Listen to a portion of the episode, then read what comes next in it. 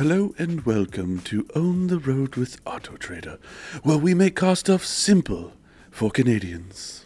Sorry, it took me so long. I could not hold my laugh in. I'm sorry, guys. we just decided to switch it up a little bit. Just wanted to, you know, see if you guys were paying attention, you know? Yeah, uh, thank you, Dan, for that amazing impersonation. You're welcome. Uh, this is episode 32 of On the Road with Auto Trader, where we make car stuff simple for Canadians. My name is Jodi Lai, and I'm the editor in chief of Auto Trader. And my name is Dan Ilika, and I am Auto Trader's road test editor. And before we get started, I do want to tell you guys kind of a funny little story. Uh, last week, I was heading to Utah for uh, the 2024 Jeep Wrangler drive program. Now, I haven't even told Jodi this story, and uh, for those of you who like fall into our age range, you'll you'll probably kind of get a kick out of this. So I was, it was a Sunday morning. My flight was at I don't know twenty to nine, uh, pretty quiet. I was sitting in the in the lounge, just kind of minding my own business, listening to music, getting ready for the flight to leave, and I got up to to grab a coffee, and I looked over, and there was this guy, and he had his head down and he was watching wrestling on his phone with like the like no headphones plugged in so I could hear it and he was like commenting to someone he traveled with and i was like man that voice is so familiar but his head was down and i was like i'm pretty sure i know who that is but i but i wasn't 100% sure. Uh, so i like grabbed my coffee and then i turned around and walked back and he just so happened to be like looking up and it was fat joe No way! Yeah. Like lean back? Yeah. Oh my god! So I just like walked over and and I said hi to him, and he was like such a pleasant dude. He was like so. Fr- First of all, at that time in the morning, like I'm, you know, pr- especially before a flight, like I'm just surviving, right? Yeah. This guy was thriving, like full Louis Vuitton, like everything. Oh my God. He looked like so. hi- Everything he was wearing was like freshly pressed. Like he was like, Wow. yeah. What an icon. Yeah, and so I just said to him, you know, like I mean, that's he's he's had a hell of a career, longevity, like that. And that's he's hard still to do. going. Exactly. Like, we we listened to Fat Joe when I was like a teenager, and Yeah. he's still producing like fire music. yeah, so I didn't like, you know, I'm not one of those like, oh, let's get a photo together. I just wanted to like, you know, give him give him a little love, and then so I went back to my seat, and then when I was walking by, like he just so happened to glance up, and he was like, oh, like fly safe, man, like, and I was like, what a pleasant dude. wow. What a nice and, and it's you know airports are usually pretty chaotic. You got families hurting their children, and you know just like nobody wants to be there. So when you have those pleasant moments, it kind of makes the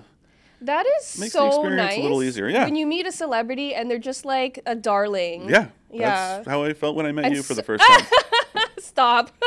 I'm usually not that friendly in the morning in an airport, like you said. well, that's yeah. It was just like such a great. So, anyways, I just wanted to share with you guys that kind of fun fun experience. Very cool.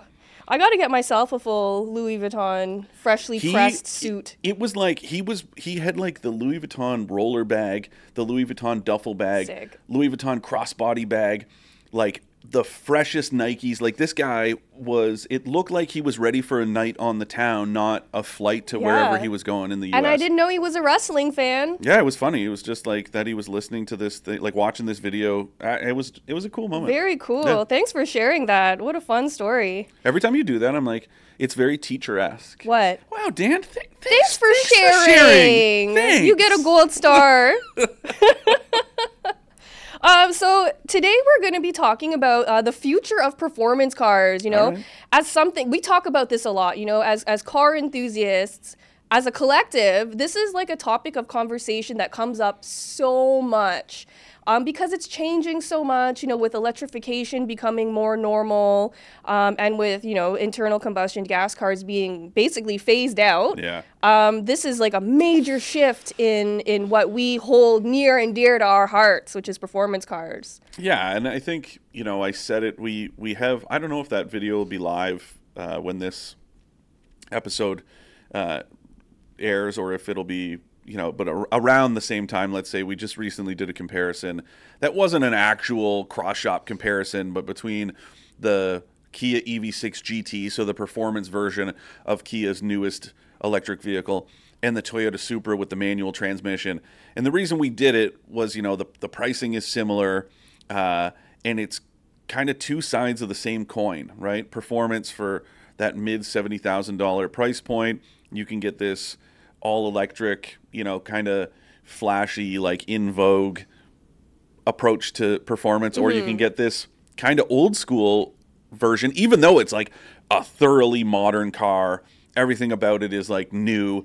Um, and it was interesting to do that comparison just to kind of put it into focus, even for us. Yeah, it was it was really eye opening for us because like we obviously really love electric cars, um, but we know they're not for everybody. And one case where we especially think they're not for everybody is if you're like a driving enthusiast. And so I started thinking about this a lot because recently every single sports car I've driven this year, my story has been like, oh, this is the final internal combustion version of the sports car we're going to be seeing. You know, the next one that comes out, it will probably be like a plug in hybrid or even a full electric. And so I've just been thinking about this a lot and like what it means for performance and like how we experience, you know, the joy of driving, right? Um, I drove, you know, the Audi R8 GT earlier this summer, which was like just so sick. Like I loved this car so much. Um, but it was the final one before with the sorry, it was the final one with the naturally aspirated V10 engine. Yeah. Um, and the Audi R8 was just such an iconic vehicle, um, and it had so much staying power. And you know, the next one they come out with will probably be a plug-in hybrid or full electric, right? Yeah. And part of the reason why I enjoyed that R8 so much is because of all of the all of like the visceral sensations, like listening to that V10 fire up behind your head, like just you know pinning the throttle and hearing all of that come to life. It was just such a sensory experience.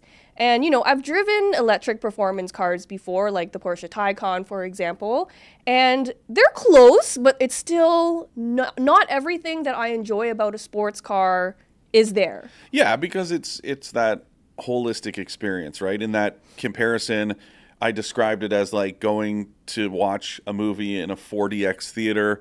you know, it's got the moving seats and all that stuff, and it's really cool, and it sets it sets the tone, right? You're watching this action movie, but then imagine, you know, the audio was out of sync.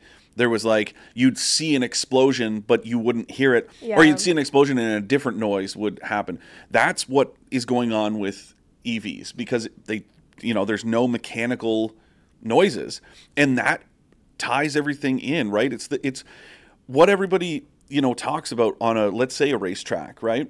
What you're doing, or motorcyclists are, are great people to talk to about mm-hmm. this, right? Is that what what they're doing when they're riding is obviously like watching what's going on, um, feeling it, but also listening. And when you when you hear, and it's like in a in a car, if you're on the track and you're driving manual, you're not looking down at the tachometer. You're shifting based on the sound. Yep. You know when the car is getting close to red line, you're going to upshift. That's the kind of stuff that makes the performance driving experience what it is and what it's been for the last, Yeah. you know, 100 years. I just it, it engages you a lot more and even talking about like upshifting uh, the manual transmission is also one of those things that is like basically dead there's going to be there's so few vehicles you can buy today with a manual transmission and that's fine you know it's not for everyone but from a performance standpoint uh, it's just so much more enjoyable, you know. Like when you nail that perfect shift, you feel like such a hero, um, and it just—it's just another level of engagement that you don't get with uh, an electric vehicle. And Toyota Toyota has like patented this manual transmission for EVs, but you know, to your point, there are so few on sale manual vehicles on sale today. More are going away every single year. Like I'm pretty sure so the, the Toyota Corolla you used to be able to get manual including the hatchback. Now the only one that you can get manual is the GR Corolla, Which is the great, one. but it's you know it's a hyper niche vehicle. There's probably only a couple hundred coming to Canada this year. Um, you know, even like Subaru now, the Mm-hmm. only manual vehicle that you can get. There's two. There's the BRZ and the WRX. Like these are going away. And Subaru was like one of the Yep. the the kind of longest to hold on. The Impreza you could still get up The until Crosstrek Crosstrek until up until this year. Uh, the Outback you Yeah. you could get until 2018. So I mean, that to me shows you that it's just like there's no appetite. These brands would sell the cars if they could. So I look at the same thing. Okay, it's great that Toyota has patented. Now let's also keep in mind like that it's fake. It's just like a CVT having What's the point of that though? to to try to give you that engagement, you know. But my thing is, if people aren't buying them with gas engines, why are they suddenly going to buy them? And the only people, once again, the same people who are like, oh, you know, the thing I hate about EVs is that they aren't manual. And then Toyota builds or is saying, oh, we've got this patent to build a manual. And then those same people who are like, you know, blasting EVs for not being offered with manual aren't going to buy a manual EV anyways. No, I just don't see how that would be enjoyable to me because it's only a part of the experience. Yeah. Like what about the noise? What about The like what if you mess one. up? Like Yeah. if you if you don't get the shift right, the computer will just fix it for you. Yeah. Like there's just something missing there. That's so like Audi. I can't remember the guy's name, but Audi worked with this like sound engineer guy Mm-hmm. um, to produce the the EV noise that you can turn on or off in the RS e-tron GT, uh, and it's kind of a mix of those like futuristic spaceship noises with some like gas engine noises, like some revving and stuff. So That's it's this, weird to me. it's better than just the Silence, spaceship yeah. or or si- remember in the EV6 GT I said to you I was like what do you prefer you know and we we put on the spaceship sounds and then we turned it off and you're like both of them kind of suck like Kind of, yeah, because it gets old after a while, you know? The first time I was in the Porsche Taycan and you just floor it, it makes this crazy like ooh and like the faster you go, kind of the louder the sound gets, and it really does sound cool. but, then it drones on the highway It's yeah, it drones on the highway, and after a while, it kind of loses its its novelty. So it's it's there's still something missing. But besides um, electrification, sports cars have been being discontinued for a while now. You know, as soon as p- everyone kind of shifted their preferences to crossovers. Uh, a lot of iconic sports cars have been discontinued, like the Audi TT. well You that's no you can still that's going away after this year after this You year. But even like one. I don't know. hey I just want to make sure if people are like oh man I gotta get out and get one You gotta it's go get one late. now. It's not too Um, but even like the Mercedes SLK, you can't get that anymore. Who cares? I know, I know, and these are such niche niche cars to begin with that like I don't really think you know people are gonna miss them that much. But my point is that a lot of sports cars have been disappearing. Yeah, but I mean, then you look at you know Toyota brought the Supra back, the Nissan Zed's Yeah, still which here. I'm so you can still about. buy Camaros and Mustangs, and you know the BRZ and the GR86, the GR Corolla. Like, I'm not one of those. You know, the sky is falling. I think it's just changing. And if you look at like muscle cars too, back in the 60s and 70s, you know, it's just like we're in a bit of like a figure it out stage. Yeah. And yeah, people are buying SUVs, so then we have performance SUVs and like And the Jeep cool Grand too, Cherokee yeah. Trackhawk is super cool. You like that Porsche Cayenne GT Turbo, Loved whatever it was called that yeah. you that you drove. You know, it's not the same, but it's something. It is something too, and I and I totally get why you know preferences have shifted because we all a lot of us only have a one car garage, so we need something that can do it all: practical, fast, stylish, and a lot of the times a sports car isn't going to do that for a lot of people. Yeah. Um, but you know, even like the the Dodge Challenger, you know, this is the last time you're going to be able to get it with internal combustion engine. The next time it comes out, it's going to be fully electric, I which mean- is cool. Like, and, and the concept looks cool. It's about time. I don't know, guys. We've talked about this before. I, I know this isn't like a strictly, you know, EV episode. I know a lot of it's such a hot button issue. Every time we post EV stuff, uh, you know, Facebook and YouTube just like explodes with these comments from people saying, you know, like you'll never get my gas powered vehicle, you know, out of my driveway. And like, and the thing that we always remind you guys is like, the government is not going to come around and, and round up all of the gas burning cars. Like, the target is 2035. New vehicle sales will be fully zero emissions. So that doesn't mean that they're going to come knock on your door and be like, "Give me the keys to that." No, to you that can pickup." still- you you'll can still be be able to drive buy it and buy used- used yeah. and, and all that. But it's like the reality is, you know, this is like this is something that has to happen. Yeah. Climate change is real. I'm not saying that, you know, like consumers should or like the general public should bear, you know the burden. It's like you get into everything with plastic bag bans but it's like we got to do something. Yeah. and if this is the something that has to be done like the reality is the auto industry is one of the biggest contributors to greenhouse gas emissions and climate change. And it has to change. And so Yeah. we're on board with it. Yeah. we totally are. Um, but in this in this aspect there we're a little bit skeptical of what's to come. Uh, Yeah, and- we'll accept it regardless. Yeah like i'm i'm definitely intrigued by you know the next gen of the porsche 7 718 series. Mm-hmm. so like um, that's the boxster and the and the cayenne or um, cayman. And so the next gen that's coming like as early as next year is going to be fully electric yeah and i feel like if anyone can make a sports car that is fully electric really really hit hard it's porsche Yeah, it's I guess the hard part for me, the thing I'm still skeptical about, uh, and we saw it in the EV6 GT and Toyota Supra. Yes, they're very different vehicles, but the EV6 outweighed the Supra by something like 1,600 pounds. It was some like was astonishing number. Yeah. Because you know batteries are are heavy. and weight is the enemy of performance yeah. So it's it's definitely like one of those things that you can't ignore and the same goes with with four wheeling when I did the Jeep Wrangler Rubicon 4xE like the plug-in hybrid version and I went out with the Central Ontario Off-Road Jeep Club guys the capability was was unquestioned. And same with this 2024 jeep put on a great media drive program down in utah. We did some like gnarly gnarly four-wheeling. But still you could feel the weight. Now the same thing goes they had the the wrangler um, rubicon 392 so the v8 powered one. The same thing applies. very heavy. it's just a Yeah. big heavy engine up front over the front axle when you you know go to drop off a ledge as soon as you reach that kind of tipping point where gravity takes a- over you can't stop it from dropping off that ledge. It doesn't matter how, how how hard you're you're stepping on the brake pedal you just can't change that electrification is the same way Yeah, and and we get a lot of comments about like so we did a story about um, you know a couple electric cars that are fun to drive, right? And and someone pointed out like, "Oh, how come there's no Teslas on this list?" Which always happens, you know.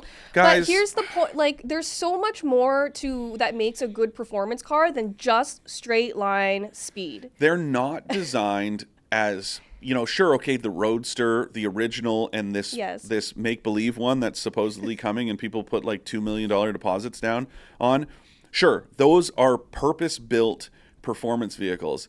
A Tesla Model S a Model X a Model 3 I don't care which one you're talking about these are not performance vehicles. It's the same thing with like saying like oh like look at the you know performance of like a BMW 3 series. Like no but if you're talking about the M3 sure but there's so much that's gone into that. It's not just a bigger engine right? There's like the suspension has been completely overhauled. There's more chassis bracing. The brakes are bigger. Like there's so much that goes into it. You can't just go well this one's got a thousand horsepower so it's fun to drive. It's like drive it on the track. Look at what happened when tesla did that. Remember the the model s that tesla brought to the nürburgring Oh yeah. and was like, "Oh, this," and and Elon Musk was like, "Oh, this thing, it we took it right off the factory floor and we brought it out there." And then spy photographers, I guess he didn't, you know, think about the fact that they're there all, All the, the time. time. They took all these photos with their, you know, telephoto lenses, and it's like there was chassis bracing, there was stuff removed. There, the tires, the brakes, it was not a factory spec vehicle. Whereas when you take a look at something like, I remember when I did the Audi RS Q8, and we the the factory driver who set the Nurburgring I, I don't know what's the record holder now but at the time it was the the performance SUV record holder. And he said yeah it was it was factory spec and Audi was very forthright about Absolutely. what was the the same about it. It wasn't just like oh yeah no you know trust us it is. And you know with with Tesla it's just proof that you can't these aren't out of the box performance vehicles yeah, you you have to make some modifications, just right? because just because the trim is called performance it's the same thing with you know calling it full self-driving and we all know that's a lie too Yeah. so like don't just take it at face value Yeah, absolutely. And and like going back to our Supra versus EV6, the EV6 GT when it came out accelerates literally faster than a Lamborghini. I mean- but that does not mean it's a great performance car. Yeah, and also that that idea to me is you got to think, right?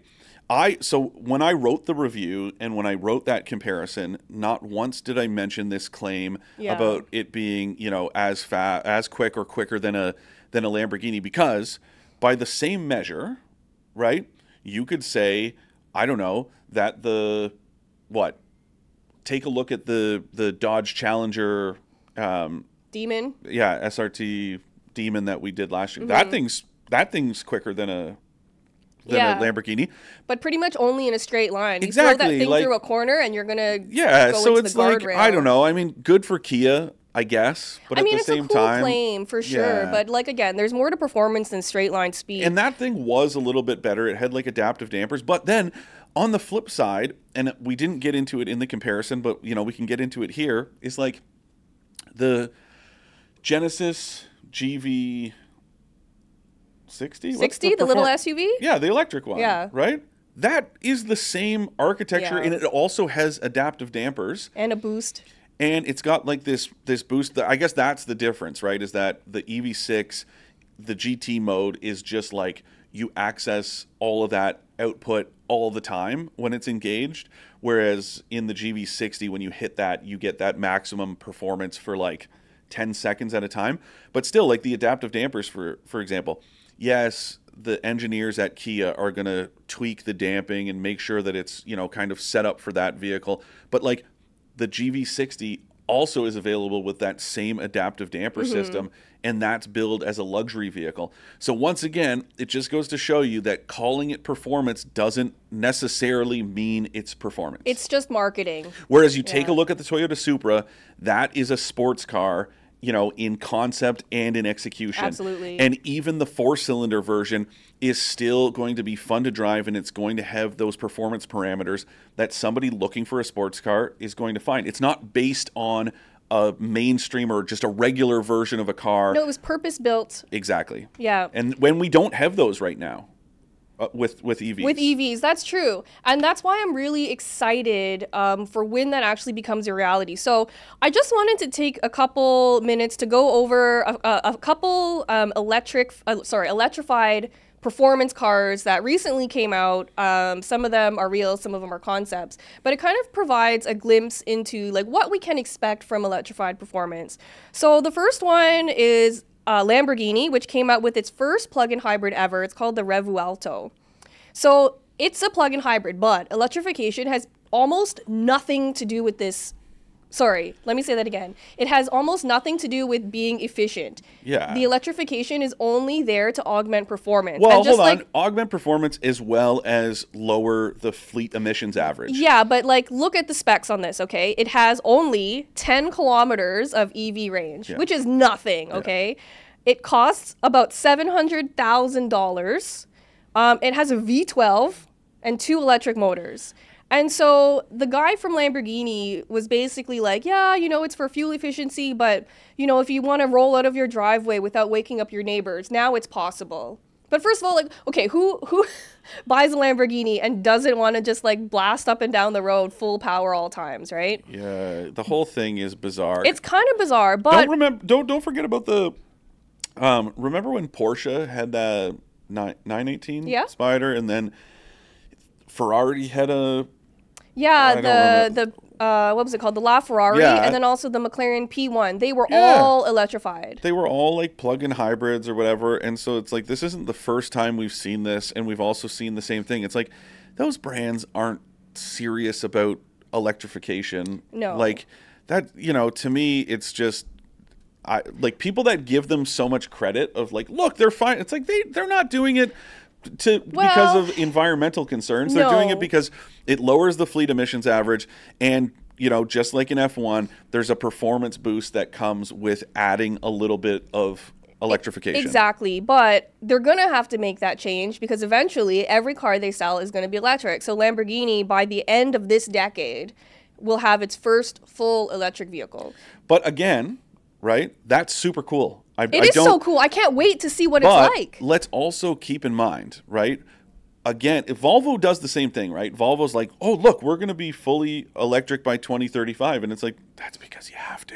Yeah, I know. It's Right? not Like, because you're some like gov- altruistic. yeah company. governments everywhere so it's the same thing with this with this idea of like ferrari and lamborghini saying oh by the end of the decade it's like yeah man that's future proofing your your your business Yeah. quite frankly i'm surprised it's taking this long and it just proves that you know the auto industry just like any other business when it comes to change like this and when it comes to you know corporate social responsibility sometimes you got to drag them kicking and screaming I think you know the the now under Stellantis, but you know the the FCA brands, Dodge, Jeep, Chrysler, all those guys, Ram, they look they're still building 700 plus horsepower vehicles, and there's still no like all electric. Sure, there's an electric Ram that's coming. the The next Challenger is going to be electric. You can buy a plug-in hybrid version of the Wrangler and of the Grand Cherokee. You can buy a plug-in hybrid version of the Dodge Hornet and the whatever the The Tonale. yeah the the toenail the, the Alfa The Romeo. Alfa Romeo. Um, you know, like that is a a company that I think went meh. Yeah, it's because clearly that's not what their customers want. But if you and I also think like government regulation, right? Oh, it- they have to do it, yeah. In Europe, there's such a push because the EU holds these brands and these companies to account and says like, no, you have to do it. Here's your target, and if you miss it, there are big consequences. In North America, it's just not the same, right? Yeah. There's not been like any kind of, you know, even like a slap on the wrist. Like, sure, Quebec has zero emission mandates for automakers. So you need to sell a certain number of zero emission vehicles in Quebec. Otherwise, you get there are financial penalties involved. So you know that was a bit of a wake up call for mm-hmm. brands that were still kind of late to the late to the game, like Subaru and Mazda. But like for these other guys, they're making so much money. Th- look at the Challenger is a great example, right? That thing has existed since I don't know, 2007 or something crazy. minimal With updates. yeah, so it's like now it's just printing money. yeah. So even if there are big penal- financial penalties, think about the money that that Stellantis is making off of those sales. Sales are increased for that thing. It outsold the Mustang last year. Wow, really? Like, so, you know, there's no, like, what's the penalty? It's the same thing with, like, distracted driving. When I lived in Alberta, right? All these rich guys in their trucks still were talking on their phones because they're like, what's a $400 fine to me? It's pennies to them. and it's the same thing with these companies. They're like, eh, we can keep selling these vehicles. Like, if, if change is going to happen, it needs to be, you know, kind of forced. Yeah, for sure. Um, and so there's other there's one more concept car that I wanted to talk about. It's the Porsche Mission X concept. So it's a Le Mans expi- inspired fully electric race car. Um, and this one stood out to me because they have a very good track record of actually building their concepts or like a version of their concepts, right? And so they haven't promised anything. They haven't said we're going to make this, but they're already saying that we're, we want it to be the fastest road legal vehicle around the Nürburgring. And knowing Porsche, they're 100% capable of making Yeah. that happen because they've done it many times in the past. But right? then maybe this is, you know, a, a topic for, for another episode. It's like already, you know, cars have gotten too powerful, Yeah. too quick. You know, it's it's the same thing. Like Becky's mom sent me this link that the FAA in the U.S. Um, approved testing of a of the first flying car, and it doesn't mean that you can go buy buy one today. It just means the company can has been approved, has regulatory approval to to start testing this vehicle. But it's like I kept thinking about it. Like, look, man, we all see traffic every day. People are idiots and they can't drive when there are posted speed limits and lane markings Yeah. and all of that stuff. People are crashing into each other all the time. What's going to happen when you're in the air? I would not trust that for a second. So now the same thing applies with this. You're give, you're you're putting and and these Teslas are a great example. I'm not trying to pick on on Tesla owners, but putting somebody with no experience And driving a something thousand and being like, here's a thousand horsepower, go have fun. It'll do zero to 100 kilometers an hour in two and a half seconds. That is a recipe for for disaster and for destruction. And I think as we push into this, oh, it's going to be the fastest around the Nurburgring. Like, why? We don't need that. We don't need that. And That's so- not what's sexy anyway. Yeah, but it it's it made me start to think about like okay, these all of these like crazy advancements are coming from luxury brands, but like what about mainstream performance cars? Like what what is the Miata or BRZ gonna look like in in five ten years? You know that that to me was like oh I have no idea what that's gonna look like. I don't know. Maybe it's not going to exist because Maybe. battery packs are so big and heavy Yeah. that that's also why I'm like with this whole you know Porsche 718 series. Like that's such a small car. Where where's the battery going to go? That's going to give you that balance of like range and performance. The Miata is the same way. I you know am a Miata lover, a former owner. Not sure how that's going to happen. Like how will they translate that experience? I don't know. I don't think you can. Anyway, if any of you had questions about what we think about uh, the future of performance cars and electrification, you can email us at expert at trader.ca. Um, but before our Ask an Expert segment, here's a message from our overlords. Save time and money by using AutoTrader, Canada's most trusted place to buy and sell new and used cars. AutoTrader has the most cars, and one of the best features is price badging, so you can feel more confident that you're getting a good deal.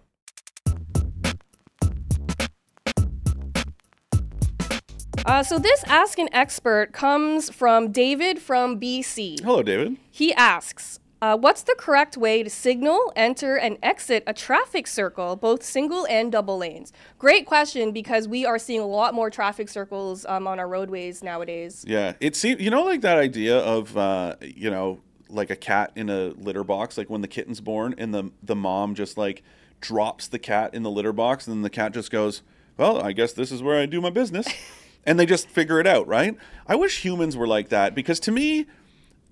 Traffic circles make so much sense. Roundabouts, whatever you want to call them, uh, and if you go to you know Europe and the UK, they're everywhere, and people generally just seem to know how to use them. And here, I remember like in Kitchener when they started rolling them out in Kitchener, it was just a mess. Yeah, and and the rules are different depending on where you are. But from my experience, first of all, no, for some reason in in Canada, nobody signals Yeah. when they're leaving a traffic circle. so this circle. to, to well and and entering as well. So so here to answer David's question uh, in a roundabout way.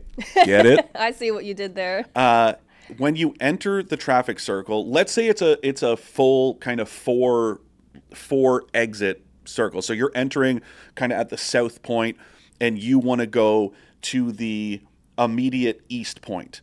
You're the you're automatically going to enter the circle. Obviously, giving right away, assuming there's no other vehicles in the traffic circle. You are immediately going to activate your right turn signal to let other road users know you are taking that immediate exit. If you are taking the north or the west exit, what you are going to do is activate your left signal so that people know you're entering and continuing around the circle.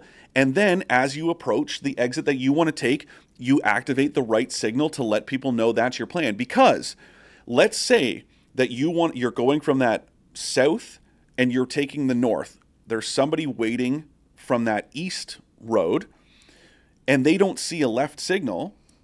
What are they supposed to do?